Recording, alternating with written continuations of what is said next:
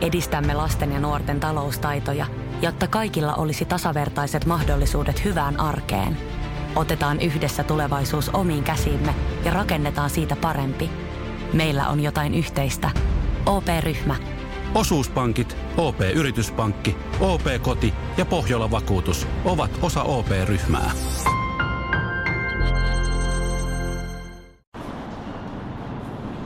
Julkinen liikenne herättää minussa aivan valtavan määrän laiskuutta sekä samaan aikaan tarmokkuutta. Minä nimittäin käytän aivan valtavan määrän aikaa ja energiaa, että aina matkan loppupäässä minun tarvitsisi kävellä mahdollisimman vähän. Nytkin olen hyppäämässä tähän todella myöhässä olevaan metroon ja voisin vaihtaa junaan, jonka avulla pääsisin nopeasti sinne, minne olen menossa, mutta perillä joutuisin kävelemään noin puoli kilometriä. Sen sijaan minä hyppään tähän todella myöhässä olevaan metroon ja vaihdan bussiin, mutta siihen bussiin minä joudun kävelemään lähes kilometrin, mutta se bussi vie minut ihan oven eteen. Tai sitten minä vaan yksinkertaisesti pelkään junia. Mikä ei olisi suunnaton ihme, ottaen huomioon mitä olen junassa kokenut. Jos minulla on jonkunnäköinen alitajuinen junatrauma, niin se tulee varmasti siitä, kun olin matkalla Liverpoolista Dubliniin. Ja joku paikallinen mainitsi, että hei, kannattaa mennä muuten Walesin kautta, jos aikaa on. Et, et, et, et sieltäkin lähtee niitä, niitä laivoja tonne Dubliniin. Me semmoiseen rannikkokylään kuin Holyhead. Sieltä, sieltä, sieltä menee botskiin päivittäin.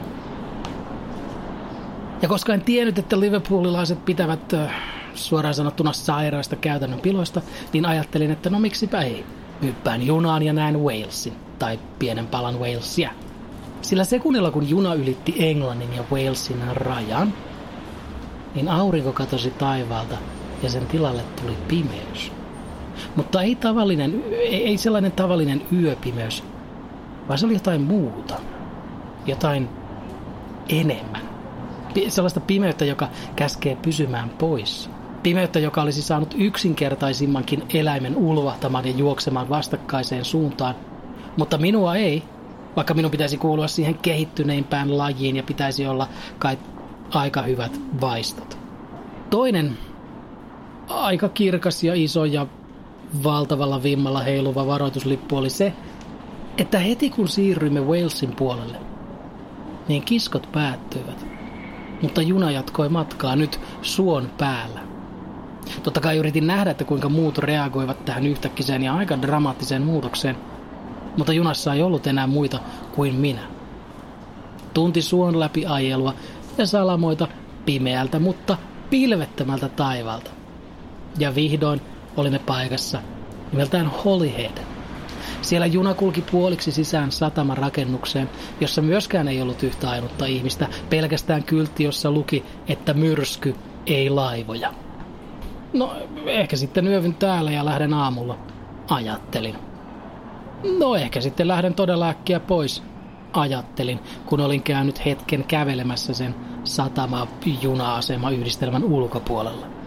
Ohittamani ovet avautuivat vain näyttääkseen raosta ihmisen silmän ennen sulkeutumista.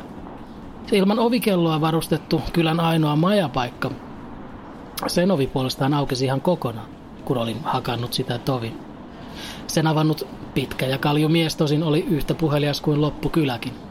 Tuijotti minua hetken ja sulki oven sanomatta mitään.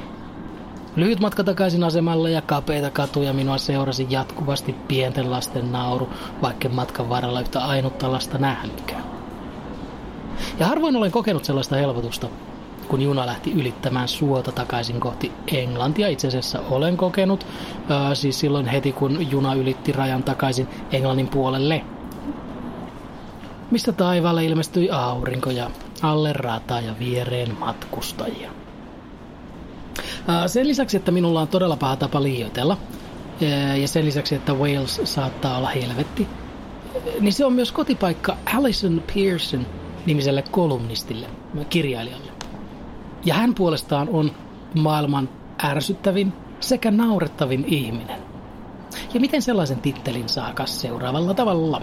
Alison Pearson, joka kirjoittaa romkomeja ja kirjo- myös mm, Daily Telegraphin pro-Brexit-kolumneja, suuttui todella pahasti X Factor nimiselle ohjelmalle, Siis siihen, jossa etsitään uusia kykyjä, joiden avulla tehdä rahaa.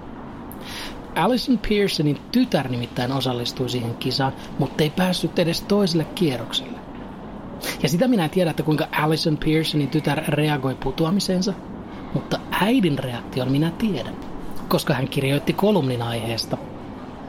Ää, kuinka kyseessä on aivan valtava epäoikeudenmukaisuus, kuinka hänen tyttärensä on niin lahjakas laulaja, että Tina Turner jää kakkoseksi – mutta ei mahda mitään, sillä koko maailma on hänen perheensä kaltaisia keskiluokkaisia vastaan. He ovat antikeskiluokkaisten asenteiden uhreja. Kirjoitti myös, että jos tyttäreni olisi köyhä tai vammainen, niin hän olisi menestynyt kisassa. Jos tyttäreni olisi 13-vuotias kahden ää, lapsen äiti, niin varmasti olisi menestynyt kisassa. Ja käsittämätöntä se muiden kisaajien taso. Se ensimmäinenkin osallistuja oli lihava, mutta minun tytär ei ole muka riittävän hyvä. Näin hän siis kirjoitti kuusi vuotta sitten, ja nyt hänen tyttärensä on pyrkimässä uudestaan samanlaiseen talenttimetsästyskisaan. Ja Alison Pearson on vaatinut, että hänen kolumninsa pitää poistaa internetistä, ettei se haittaisi hänen tyttärensä mahdollisuuksia. Alison Pearson on niitä ihmisiä, jotka ovat tottuneet siihen, että koko maailma on olemassa heitä varten.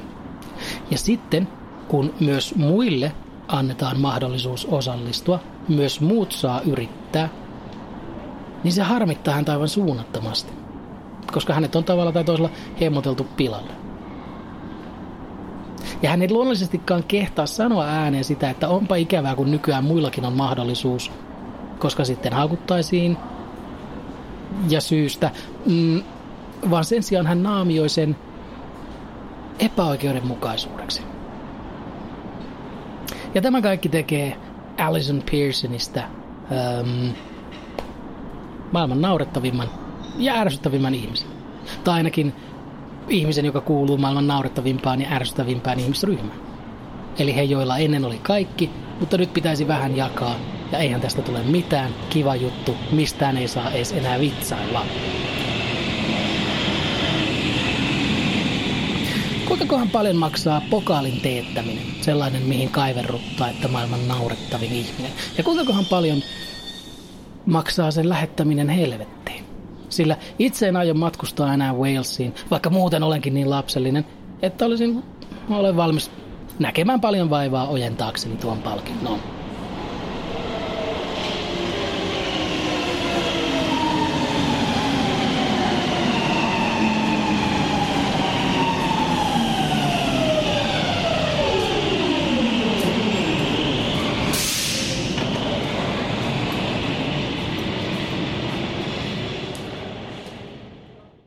Ja nyt on tullut aika päivän huonolle neuvolle. Jos haluat saada parhaan mahdollisen koron, kannattaa flirttailla pankkivirkailijan kanssa. Se toimii aina. Mm. Huonojen neuvojen maailmassa Smarta on puolellasi. Vertaa ja löydä paras korko itsellesi osoitteessa smarta.fi.